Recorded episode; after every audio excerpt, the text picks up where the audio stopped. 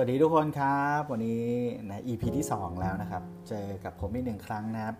นอทอนั่นเองนะครับวันนี้เรามาคุยกันในแนวขวาง แนวขวางขวางเหมือนเดิมครับ ผมไม่รู้อะไรสักอย่างขอให้ได้ขวางเอาไว้ก่อนนะครับ เป็นพอดคาสต์ที่อารมณ์ดีแต่ปากเสียนิดหน่อยอะไรประมาณนี้ คิดว่าก็น่าจะมีหลายคนที่น่าจะชอบอความขวางขวางอะไรแบบนี้เหมือนกันมั้งลองมา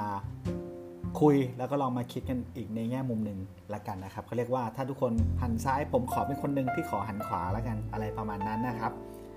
วันนั้นเมื่อวานนี้เองก็เพิ่งคุย EP แรกกันไปนะครับ ก็ไม่ได้แนะนำตัวไม่ได้อะไรเลยนะตอนแรกก็กะว่า EP นี้จะมาเพื่อ จะมาเล่าประวัติส่วนตัวให้ทุกคนได้รู้จักกันพอคร่าวๆแต่คิดไปคิดมาไม่เห็นจำเป็นจะต้องเล่าเลยก็ได้เนอะเราก็ฟังกันไปแบบนี้ก็มีความสุขดีแล้ว เพราะว่าอีกอย่างถ้า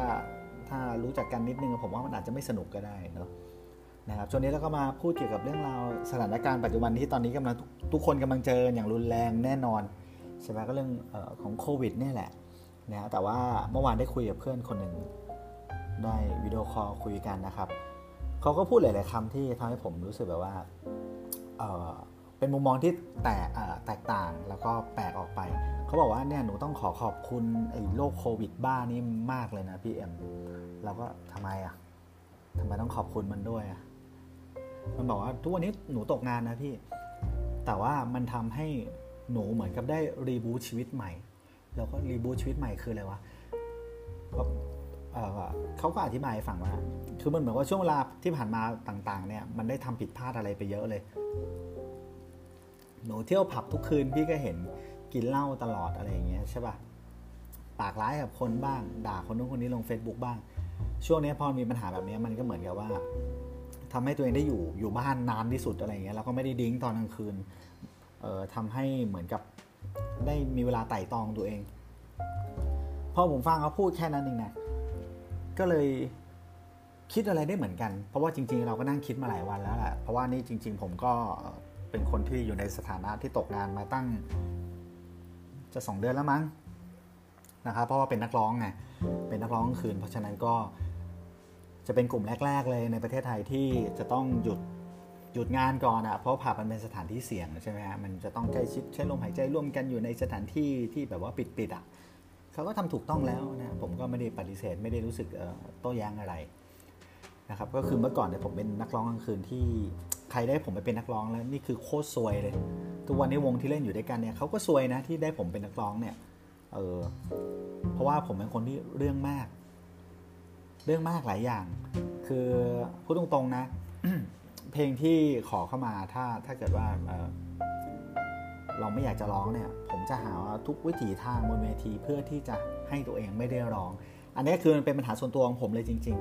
ๆ เช่นเพลง ใจนักเลงอะ่ะ นี่เป็นหนึ่งเพลงที่ผมไม่ได้เกลียดเพลงนี้นะแต่ผมเบื่อ คุณคุณคิดว่าคุณสามารถร้องเพลงใจนักเลงได้วันละกี่รอบมากสุดของคุณอะนั่นแหละ ผมเคยได้ร้องหกรอบอะเนี่ยเป็นประวัติศาสตร์ชีวิตมากผมแบบเฮ้ยมันมันขนาดนี้เลยเหรออยากจะฟังเพลงนี้ขนาดนั้นเลยเหรอทำไมไม่เอา YouTube แล้วก็ไปนั่งมุมสักมุมหนึ่งแล้วก็เปิดฟังให้มันไปได้เรื่อยๆ ถ้าที่ใจคุณอยากจะฟังดีกว่า แล้วก็มันเป็น original ด้วยซ้ำ ใช่ป่ะเออได้ฟังเสียงพี่ออฟเต็มๆด้วยทำไมคุณต้องมาทำให้นักร้องมันจะต้องกดดันอะไรขนาดนั้น อันนี้คือเมื่อก่อนเป็นแบบนั้น ไม่ใช่เมื่อก่อนอะ่ะก็คือปัจจุบันนี้แหละ ผมก็เป็นอย่างนี้ก็คือแบบเออเลือกที่จะร้อง เป็นคนที่มีอีโก้เป็นคนที่มีอีโก้ผมเป็นคนที่ยอมรับเลยว่าตัวเองเป็นคนที่มีอีโก้นะบางคนบอกว่าเฮ้ยมันต้องเป็นคนที่มีอีโก้น้อยๆหน่อยนะ แล้วมันจะได้แบบว่าอออยู่ยั้งยืนยงอยู่ในอาชีพนักร้องเพลง ได้นาน เราก็ต้องลดอีโก้ลง อันนี้แล้วผมมาเข้าใจ แต่ตามความคิดของผมก็คืออผมคิดแบบนี้นะนะนอถอคิดแบบนี้ก็คือ คนเราเนี่ยถ้ามันไม่มีอีโก้เลยเนี่ย มันจะไร้ซึ่งแรงผลักดันนะผมรู้สึกมากๆเลย ไม่มีอีโก้แล้วมันมันมันไม่มีอะไรจะไปโชว์ใครอะ่ะ มันไม่รู้ว่าจะทำจะทำไปทำไม มันไม่สามารถที่จะแสดงอะไรที่มันมากกว่าปกติออกไปอะ่ะ มีอีโก้มันดีนะ มันก็ผลักดันนะ มันอาจจะทำให้ใครหมั่นไส้บ้าง ไม่ชอบขี้หน้าเราบ้าง แต่ไม่รู้เด็ทำงานถ้าไม่มีอีโก้มันจะได้งานที่ดีเหรอวะทำงานแบบถ่อมตัวเนี่ยร้องเพลงแบบถ่อมตัว เออเราร้องเพลงนี้ได้แต่แบบเออขอไม่ร้องแล้วกัน เออเพราะเพราะว่าอยากจะถ่อมตัวอยากจะดูน่ารักในสายตาของทุกๆคนไม่ใช่อะ ผมว่าเราจัดเต็มไปเลยดีกว่า แล้วใครจะเกลียดขี้หน้านั่นอีกเรื่องหนึ่งอันนี้คือความคิดผมจริง ๆ เลยนะ แต่ทุกวันนี้ก็เปลี่ยนไปหน่อยละไม่ไม่ใช่ว่าไม่เปลี่ยนเลย แต่ใครที่เคยร่วมงานกับผมเนี่ยร้องเพลงกลางคืนเนี่ยจะรู้เลยว่าเนี่ยเป็นคนที่เรื่องมาก คือผมจะไม่ร้องเนี่ยอย่างที่บอกเลย เพลงที่ฮิตมากๆโคตรๆแบบร้องวันละสองรอบเนี่ยผมจะพยายามไม่ร้องเลย ผมจะพยายามร้องเพลงที่ที่เป็นหน้า B ตลอดเวลา แล้วก็เพลงอันนี้ไม่ได้เหยียดนะเพลงแบบแนวอีสานอินดี้อย่างเงี้ย พวกกอดเสาเถียงงัดถั่งงัด อะไรแบบนี้คือผมผมอย่าเรียกว่าไม่ร้องเลยฟังผมยังไม่ฟังเลยแล้วผมจะไปร้องได้ยังไง แล้วก็เพลงที่มีเนื้อหาตลกตลกมากๆเอาโทษโทษโทษ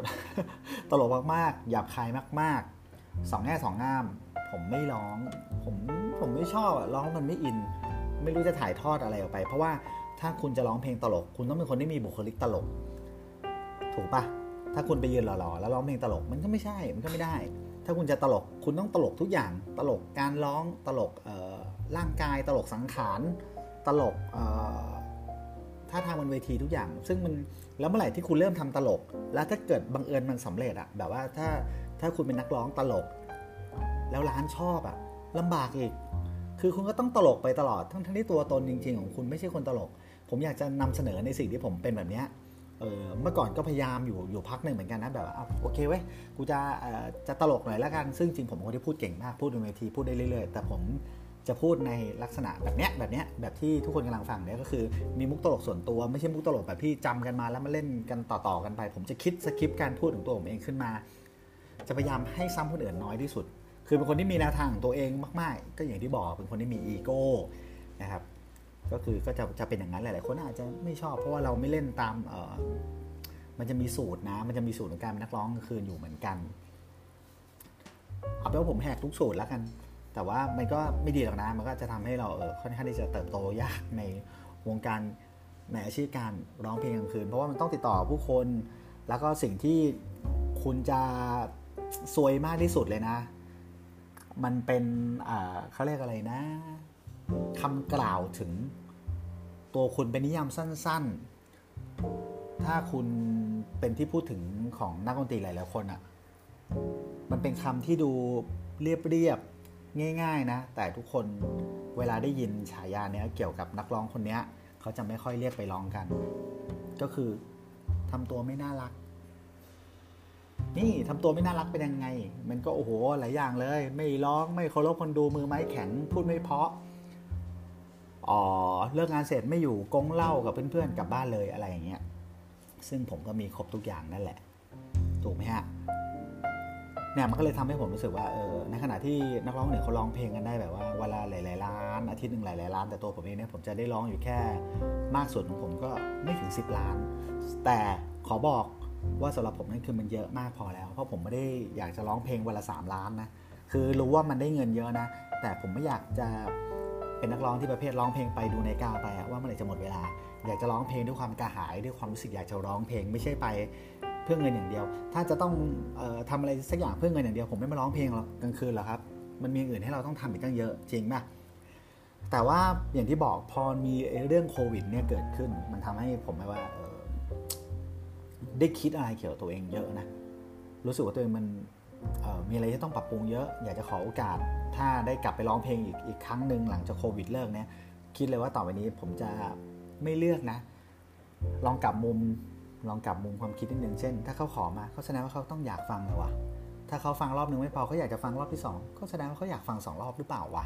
ใช่ปะหรือว่าเพลงอีสานอินดี้คุณก็ต้องเข้าใจก็มันเป็นยุคนี้นี่หว่ายุคเพลงแบบ YouTube อะยุคเพลงแบบอีสานอินดี้เขาขอมาเขาก็ต้องอยากฟัง แล้วก็ต้องร้องไปหน่อย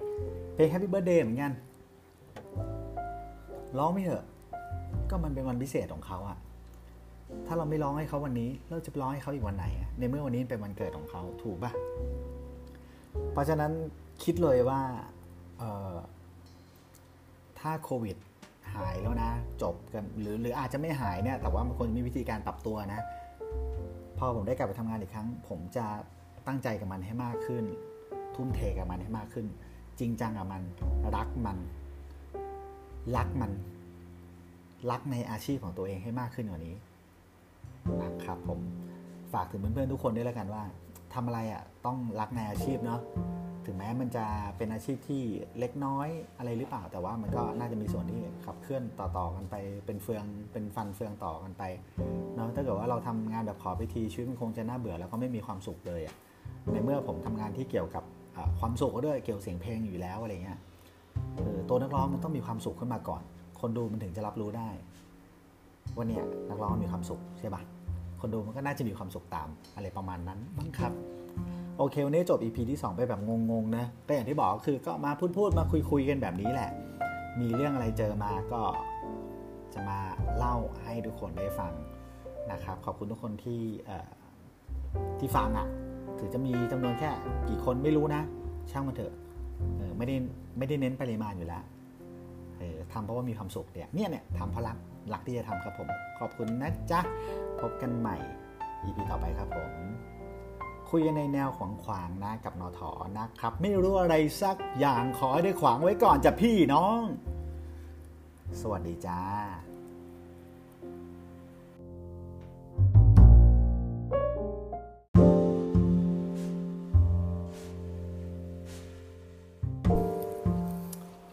เค สวัสดีเพื่อนๆทุกคนนะครับ วันนี้ผมนะครับนอถอคุยสบายๆในแนวของขวาง ไม่รู้อะไรสักอย่างขอให้ได้ขวางไว้ก่อนนะครับ วันนี้ก็จะมีเรื่องนึงมาเล่าเกี่ยวกับเพื่อนของผมคนหนึ่งแล้วกัน ซึ่งตอนนี้เขามีแฟนละเออก็เลยอยากจะมาเล่าให้ฟัง จะมาเล่าทำไมเพื่อนมีแฟนมันแปลกตรงไหน เพื่อนผมเป็นผู้ชายไง เอาแล้วแปลกตรงไหน เพื่อนมึงเป็นผู้ชายแล้วมีแฟนมันยิ่งแปลกตรงไหนเพื่อนผมมีแฟนเป็นผู้ชายไง เอาโธ่มีแฟนเป็นผู้ชายก็เรื่องทั่ว ๆ ไปเรื่องปกติ เดี๋ยวนี้เขา LG LGBT กันทั่วโลกแล้ว ไม่เหยียดเพศแล้วแต่เพื่อนเพื่อนมีลูกชายแล้วไงอ๋อเพื่อนมีลูกแล้วแล้วก็เอาก็แสดงว่าเคยมีแฟนเคยมีเมียเด็ใช่ใช่คือเพื่อนเลิกกับแฟนไปไงถูกป่ะเราไม่ใช่แค่นั้นนะคือเพื่อนมีลูกชายเนี่ยอายุ 18 แล้ว เอออะวันนี้จะมาเล่าเรื่องนึงให้ทุกคนได้ฟังกันแล้วนี่ก็คือเป็นเรื่องของเพื่อนสนิทของผมคนหนึ่งนะซึ่งก็เป็นเพื่อนกันมาตั้งแต่มัธยมตั้งแต่มหนึ่งแหละวิ่งเล่นเตะบอลเล่นเกมทะเลาะเบาแวงเอ่อซิ่งรถเที่ยวทะเลเที่ยวภูเขาก็คือผ่านเรื่องราวกันมาต่างๆ มากมายนะฮะแต่เราก็ไม่เคยรู้เลยนะว่าเพื่อนเราเนี่ยมีอะไรที่แอบซ่อนอยู่ในใจ รู้อย่างเดียวว่านี่มันเป็นคนที่ค่อนข้างเก็บตัว ค่อนข้างซึมเศร้า แล้วก็ชอบพูดคำว่าอยากตายบ่อยๆ ทั้งๆที่มันก็คือมีครอบครัวแล้วก็เลิกกับแฟนไปแล้ว แล้วก็เลี้ยงลูกอยู่คนเดียวจนอายุ 18 ก็ถือว่าเป็นคนที่ทำหน้าที่พ่อได้ดีมากๆคนหนึ่งนะการจะเลี้ยงเด็กสักคนหนึ่งให้โตมาด้วยตัวตัวคนเดียวอะ่ะเลี้ยงโดยลำพังให้เด็กโตขึ้นมาจนอายุ18 ปีอะมันไม่ใช่เรื่องง่ายๆนะคุณเลี้ยงหมาเลี้ยงแมวปลูกกระบองเพชรบางทีคุณยังเลี้ยงให้มันตายเลยใช่ป่ะแต่เลี้ยงคนคนหนึ่งอะ มันมันมีเรื่องราวระหว่างแต่ละวันเยอะมาก ตั้งแต่ตื่นนอนยันเข้านอนอะ่ะเออเพราะนั้นผมก็สู้พกเพื่อนคนนี้เหมือนกันว่าเออมันก็เก่งเนาะแต่ว่าเพื่อนผมคนนี้มันจะเป็นเพื่อนที่ช่วงวัยรุ่นก็เป็นคนสนุกสนานเฮฮานะแต่ว่าพออายุมากขึ้นน่าจะช่วงเข้าเลขสามเนี่ยเขาก็ดูเก็บตัว ดูไม่พูดไม่จาช่วงนั้นแหละนะที่เขาก็เลิกกับแฟนเขาไปด้วยแหละ เลิกไปก็ช่วงนั้นน่าจะอายุประมาณสัก ยี่ยี่แปดยี่เก้าสามสิบได้ช่วงช่วงนั้นที่เลิกกับแฟนไปแล้วก็เลี้ยงลูกมาโดยลำพังตลอดเลย พอเลิกกับแฟนไปมันก็ยิ่งดูเป็นคนซึมเศร้า ดูเหงา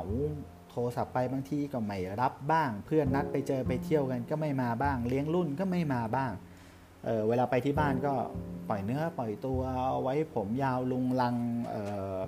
ไม่ไม่ดูแลตัวเองเออใช้ชีวิตเหมือนแบบว่าเหมือนคนที่ถ้าตายก็ตายไปเด็ก อะไรประมาณนี้คือ เหมือนเบื่อเบื่อนะแล้วก็ชอบพูดกับผมบ่อยๆเรื่องเอเบื่อที่จะมีชีวิต เราก็ไม่รู้ว่ามีอะไรกระทบจิตใจมันมากนะเออแล้วก็มีช่วงหนึ่งที่ผมก็ไม่ได้คุยกับเขาอยู่หลายปีเลยเหมือนกัน เพราะว่าต่างคนก็ต่างมีงานมีงานมีการที่ต้องทำกันไปใช่ปะเพื่อนเราก็ไปเจออะไรมาบ้างช่วงนั้นก็ไม่รู้ แต่พอได้กลับมาคุยอีกกลับพบว่ามันเป็นโรคซึมเศร้าหนักกว่าเดิมเออแล้วก็ คือคุณสังเกตได้ง่ายเลยนะ อันนี้พูดจากประสบการณ์ตรงเลยนะ คนที่จะมีอาการเป็นโรคซึมเศร้ามากๆอะ คือคนที่ชอบพูดเรื่องศาสนา คนที่ชอบพูดเรื่องอการไหว้พระ คนที่สวดมนต์ก่อนนอนครั้งละเป็นชั่วโมงชั่วโมงอะนึกออกว่าอันนี้พูดจากประสบการณ์ตรงนะ คนที่สวดมนต์นานๆเนี่ยไม่ใช่ไม่ใช่ว่าเขาเป็นคนที่จิตใจผ่องใสผ่องแผ้วนพคุณอะไรพวกนั้นหรอกนะ แต่ว่าเขาพยายามข่มใจไม่ให้มันฟุ้งซ่านอะ แล้วก็คนส่วนใหญ่ที่สวดมนต์นานๆตามความตามความรู้สึกของตัวผมเองนะ มักจะเป็นคนที่มีปัญหามาก การสวดมนต์มันมันทำให้ลืมอะไรบางอย่าง อันนี้เป็นเรื่องจริงนะเพราะผมก็เคยบวชมาแล้วสองครั้ง บางคนก็บอกว่าไม่จำเป็นต้องบวชมากหรือว่าไม่จำเป็นต้องบวชเลยก็ได้อะผมก็ไม่เถียงนะอันนี้มันเป็นเรื่องประสบการณ์เป็นประสบการณ์ของแต่ละคนเป็นความเชื่อเป็นความศรัทธาของแต่ละคนที่แตกต่างกันออกไปนั่นแหละแต่เนี้ยคือเป็นประสบการณ์หนึ่งที่เล่าให้ฟังว่าคนไหนที่ชอบสวดมนต์นานๆ แล้วก็ชอบพูดเรื่องศาสนาพูดเรื่องเหนือธรรมชาติอะไรพวกเนี้ยส่วนใหญ่มักจะเป็นโรคซึมเศร้า ไม่รู้นะมันเหมือนกับว่าเขาว้าเหวทางจิตใจมั้งอาจจะต้องต้องการอะไรสักอย่างที่ทำให้ตัวเองยังยังหนักแน่นพอซึ่งบนโลกจริง ๆ มันไม่มีพออะไรที่ทำให้เขาหนักแน่นได้ขนาดนั้นคือมันเปราะบางมากไงเออเพราะฉะนั้นอะไรที่มันยิ่งใหญ่กว่าตัวเราอะก็คือศาสนามั้งก็คือสิ่งที่มองไม่เห็นมั้งที่น่าจะทำให้เขารู้สึกแบบว่า เฮ้ยกูกูยึดติดกับสิ่งนี้กูยึดเหนี่ยวกับสิ่งนี้แล้วกูจะรู้สึกแบบว่าแข็งแรงทนทานพอที่จะไม่วิ่งออกไปรถชนตายตรงสี่แยกแถวบ้านอะไรประมาณนั้นนะครับ ก็นั่นแหละเมื่อประมาณสักหนึ่งปีที่แล้ว เมษาเมษาปีที่แล้ว อยู่ๆเพื่อนผมนี่ก็โทรมา ปกติก็โทรคุยกันตลอด แต่เวลาโทรมาคุยมาแล้วจะรู้สึกเหนื่อยใจหน่อยเพราะว่า จะเป็นคนที่พูดไปถอนหายใจไป แล้วก็พูดถึง ไม่อยากอยู่ อยากไปที่ไหนก็ได้ที่ไม่ต้องเจอใครอะไรประมาณนั้นนะฮะวันนั้นมันโทรมามันก็บอกเฮ้ยเอ็มกูกูมีอะไรอยากจะเล่าให้มึงฟังกูอึดอัดมากเลยว่ะถ้ากูไม่เล่าให้มึงฟังแล้วแบบกูแม่งแย่แน่เลยว่ะคือคือผมบอกมึงจะเล่าอะไรมึงก็เล่ามา ถ้ามึงไม่เล่ามึงก็วางไป แล้วพร้อมค่อยโทรมาใหม่เออดีกว่า สุดท้ายพูดไปพูดมา มันก็ยอมพูดความจริงกับผมนะมันบอกเฮ้ยกู ทนอยู่กับชีวิตแบบนี้ไม่ได้แล้วอะ ผมบอกทำไมมึงจะฆ่าตัวตายเหรอ ไม่ใช่ไม่ใช่ คือ คือกูมีเรื่องหนึ่งที่กูอยากจะบอกใครๆนะ ผมบอกมึงเป็นเอดใช่ไหม ไม่เป็นไรนะ เอดรักษาได้นะ ไม่ตายอยู่ได้ ไม่ใช่ไม่ใช่ กูไม่ได้เป็นเอดด้วยแล้วมึงเป็นอะไร คือกู กูเพิ่งรู้สึกว่า เออกูไม่ใช่ผู้ชายว่ะ กูอยากเป็นผู้หญิงว่ะ ผมก็โอ้ ยอมรับว่านาทีแรกคำแรกที่ได้ยินแล้วก็ตกใจเหมือนกัน คือมันไม่ใช่เรื่องแปลกหรอกที่จะมีเพื่อนเป็นเกย์เป็นทอมเป็นดี้เป็นอะไรอย่างนี้ถูกป่ะถ้าคุณเห็นมันเป็นมาตั้งแต่แรกไง แต่ผมอยู่มาจนอายุ 40ไงเออแล้วเพื่อนก็แต่งงานมีเมียเลี้ยงลูกชายจนอายุ 18 แล้วอยู่วันนึงเพื่อนโทรมาแล้วบอกว่าอยากย้ายค่ายอะเอออยากกลายเป็นผู้หญิงอย่างเงี้ยเออมันก็ต้องมีช็อกกันนิดนึงผมก็บอกว่าเฮ้ย มึงมั่นใจมันบอกจริงกูกูรู้สึกว่ากูอยู่ในสภาพนี้ต่อไปไม่ได้แล้วคือกูอยากตายอะ กู มันเป็นคือถ้าถ้าไม่ได้บอกใคร ๆ ว่าอยากจะเป็นตอนนี้หรือยังไม่ได้เปลี่ยนแปลงตอนนี้กูคิดว่ากูตายดีกว่า ผมบอกมันขนาดนั้นเลยวะคือเราก็ไม่เข้าใจจริงๆไงมันก็พยายามพูดกับผมว่าเออมันมันรู้สึกเปลี่ยนไปแล้ว มันมัน มันไม่ใช่แบบที่เรามองเห็นมันแล้วอะไรแบบเนี้ย จิตใจมันกลายเป็นผู้หญิงแล้ว ผมก็คุยกับมันอยู่นานเลยนะ ก่อนที่จะตบมันด้วยประโยคที่แรงและทำให้มันคิดมากเลย ผมบอกว่า เอาเงี้ยก่อนที่มึงจะคิดว่ามึงอยากเป็นผู้หญิงเนี่ยนะหรือมึงอยากจะข้ามเพศอยากจะย้ายค่ายอะไรก็แล้วแต่เนี่ยกูว่ามึงเดินไปบอกลูกชายมึงก่อนดีกว่า ซึ่งอายุ 18นี่แม่งโคตรหัวเรียวหัวต่อเลยนะบอกว่าเฮ้ยลูกเนี่ยพ่อคิดว่าจากวันนี้จะเปลี่ยนเป็น ผู้หญิงอะอะไรอย่างเงี้ยอยากซึ่งมันจะต้องเป็นกระเทยก่อนในช่วงแรกทันทีอยู่แล้วใช่ป่ะมึงลองไปบอกลูกชายมึงดูก่อนดีกว่าว่าลูกมึงรับได้ไหมแล้วก็บอกคุณย่ามึงเนี่ยที่อายุ 90เนี่ยว่าเขารับได้ไหมเพราะย่าก็แก่มาก แล้วก็เป็นหัวโบราณอะเป็นคุณครูภาษาไทยที่อายุ 90แบบคุณคิดดูที่อายุ 90 เกษียณมานานแล้ว เขาก็ต้องมีความเก่าแก่ในจิตใจเขาอยู่ประมาณเนี่ยลูกชายมันก็อายุ 18 เออนี่กำลังแบบว่าโอ้โหกำลังเฮี้ยวกำลังเฟี้ยวเลยอยู่ๆลูกเดินมึงเดินไปบอกลูกมึงบอกว่าเฮ้ยลูกโทษทีพ่ออยากเป็นผู้หญิง โอ้โห มันไม่ใช่การ์ตูนนะเว้ยเออมันก็บอกมันไม่กล้าบอกมันไม่กล้าพูดผมบอกถ้าถ้ามึงไม่กล้าพูดเรื่องนี้นะมึงยิ่งกว่าหลบๆซ่อนๆ มึงก็ต้องตายไปกับร่างกายแบบนี้ของมึงอะไรเออซึ่งถ้ามึงอยากจะเปลี่ยนมึงต้องบอกทุกคน เพราะว่าพรุ่งนี้มึงจะเปลี่ยนเลยใช่ป่ะ มึงอยากเปลี่ยนแล้ว มึงตัวตนมึงอยากจะกระโจนออกมา อยากจะฉีกร่างนี้ทิ้งออกมา มีผู้หญิงซ่อนอยู่ข้างในอะไร มึงไปบรรยายไอความรู้สึกแบบเนี้ยให้ลูกของมึงฟัง ให้ย่าของมึงฟัง ถ้าถ้าเขารับได้ มันก็ดีมากๆ แต่ถ้าเขารับไม่ได้แผนที่สองของมึงคืออะไร ใช่ป่ะ เออ แล้วเขาคุยกันอยู่นะ สุดท้ายมันก็ไปบอกลูกมัน ปรากฏว่า โอ้ ไม่น่าเชื่อครับ ลูกชายรับได้ครับผม คุณย่าก็รับได้ แล้วก็เพื่อนผมก็โทรศัพท์กันมาหาผม เป็นเสียงที่ผมไม่ได้ยินมาเป็นสิบปีอะเสียงแบบดีใจแบบเหมือนคนเอ็นทันติดอะโทรแบบเฮ้ยเอ็มเชี่ยโหยเสียงสั่นหายใจแบบระรัวแบบหัวใจเหมือนจะเต้นออกมาจากอกอะจะพุ่งออกมาแล้วแบบเฮ้ยกูดีใจมากเลยคือแบบโหรู้เลยว่ามันร้องไห้อะมันแบบว่าเฮ้ยไม่มีใครขัดขวางกูเลยว่ะเออ ผมเลยบอกเฮ้ยกูก็ดีใจด้วย คืออย่างน้อยกูก็ยังดีใจนะ ที่มึงรู้ว่ามึงเป็นเมื่อตอนมึงอายุ 40 นะ ดีกว่ามึงโทรมาหากูตอนมึงอายุ 50 แล้วบอกว่าเฮ้ยเอ็มโทษทีว่ากูอยากเป็นผู้หญิงหรือว่ามึงโทรมีทีตอนอายุ 60 ซึ่งตอนนั้นแม่งถึงมึงมึงอยากจะเป็นผู้หญิงขนาดไหน แต่สภาพสารล่างก็คงจะไม่เอื้อแล้วอะ่ะเพราะฉะนั้นตอนนี้ถ้าอยากจะเป็นก็เป็นมันซะวันนี้เกิดมาครั้งเดียวใช้ชีวิต มึงก็ทำหน้าที่พ่อของมึงได้ดีนะคือมึงเลี้ยงลูกมาจนโตได้ขนาดนี้ไม่ขาดตกบกพร่องเนี่ย มึงสมบูรณ์แล้ว เออ มึงให้ลูกไปหมดแล้ว เป็น เป็นพ่อที่ดีของลูก เป็นหลานที่ดีของย่า ที่อยู่ดูแลย่ามาจนอายุ 90 90 กว่าได้แบบนี้กูถือมึงโอเคแล้ว มึงเป็นเพื่อนที่ดี เออ เพราะฉะนั้นตอนนี้ถ้ามึงอยากจะมีชีวิตที่ดีแบบที่มึงใฝ่ฝันอะไร มึงก็ทำไปเถอะ ร้องไห้ดีใจใหญ่ เออ จากที่แบบว่าเป็นเป็นนักซ่อมรถอะพวกแต่งรถแข่ง พวกแบบรับประกอบคอม ทำอะไรที่แบบแมนๆมาตลอด ตอนนี้ก็กลายเป็นช่างทำผม ใช้ชีวิตอยู่อย่างมีความสุข มีความสุขทุกวันโพสต์ลง Facebook เซลฟี่แต่งหน้าแต่งตัวใส่เสื้อลายตาข่ายออใส่เกงขาสั้นกุดไปทำงานเออผมเห็นแล้วผมก็รู้สึกดีใจแทนเพื่อนนะแบบว่า เออว่ะคนเราเกิดมามันต้องมีความสุขเดี๋ยววะเออมันจะมาจมอยู่ในกองทุกข์ไปตลอดมันไม่ได้หรอกวะเออเพราะว่าคนอย่างผมเนี่ย สมมุติว่าถ้าผมเป็นเกย์เป็นตุ๊ดเป็นอะไรเงี้ย ผมจะบอกใครๆอย่างน่าชื่นตาบานเลยว่า เชี่ยเฮ้ยกูเป็นเกย์ว่ะเฮ้ยกูเป็นตุ๊ดว่ะ กูเป็นกระเทยว่ะ เป็นอะไรก็จะบอกไปอย่างนั้น เออถ้าถ้าต้องเก็บงำมาตลอดแบบเพื่อนผมอย่างเงี้ยอย่างผมถามเพื่อนผมว่าถามจริงมึงรู้ได้ได้ตั้งแต่เมื่อไหร่ว่ามึงเป็นอย่างนี้ มันบอกว่าก็ประมาณสิบกว่าปีแล้ว ผมมาโหแล้วมึงเก็บความรู้สึกมาตั้งสิบกว่าปีเนี่ยเพราะอะไรวะ มันบอกว่า ไม่อยากให้ลูกอาย เพราะว่าลูกอยู่มัธยมอะ่ะถ้าเพื่อนๆในห้องลูก รู้ว่าพ่อของไอ้เนี่ยเป็นตุ๊ดเป็นเกย์เป็นกระเทยอย่างเงี้ยเพื่อนจะโดนล้อจะโดนแกล้ง ผมยิ่งแบบว่าประทับใจในตัวมัน ผมบอกว่าเนี่ยมึงเป็นคนที่ใช้ได้แล้วเออตอนนี้ลูกมันก็เรียนจบม .6 แล้วกำลังจะเข้ามาหาลัยแล้วอะไรเงี้ยคือก็คือมึงเป็นตัวเองแบบที่มึงอยากจะเป็นเถอะใช้ชีวิตให้มีความสุข เออทุกทุกคนเกิดมา มันต้องก็ต้องการมีความสุขอะถึงเราจะไม่ได้เป็นคนที่ร่ำรวยเงินทองหรืออะไร แต่ว่าความสุขจริง ๆ มันเกิดจากภายในใช่ไหมแล้วเดี๋ยวมันก็สะท้อนออกมาที่ภายนอกอะเออไม่รู้นะ ผมก็ดีใจกับเพื่อนผมคนนี้ก็วันนี้ก็ครบปีหนึ่งแล้วล่ะ เดือนนี้ครบเดือนเดือนนี้พอดีที่มันย้ายค่ายไปเป็น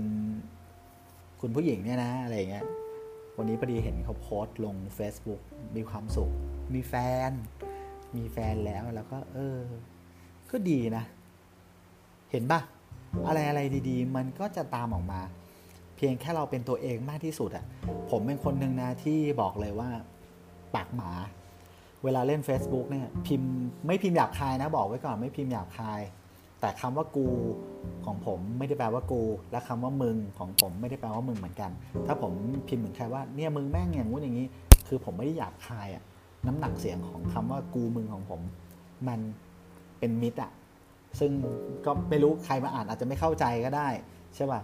นั่นแหละแต่ก็ต้องก็ต้องเออบอกไว้ก่อนนะว่า คือผมสัญญากับตัวเองไว้เลยว่า ผมจะไม่ตอแหลความรู้สึกตัวเอง ผ่านตัวหนังสือใน Facebook คือถ้าจะต้องพิมพ์อวยใคร พิมพ์ตอแหลหลอกใจตัวเอง เพื่อให้ทุกคนกดไลค์กดแชร์ หรือว่ากดชอบอะไรเงี้ยกูยอมไปเขียนประตูห้องน้ำตามปั๊มน้ำมัน แบบคนยุคเก่าระบายความรู้สึกในใจ และรอให้แม่บ้านเข้ามาล้างประตูดีกว่า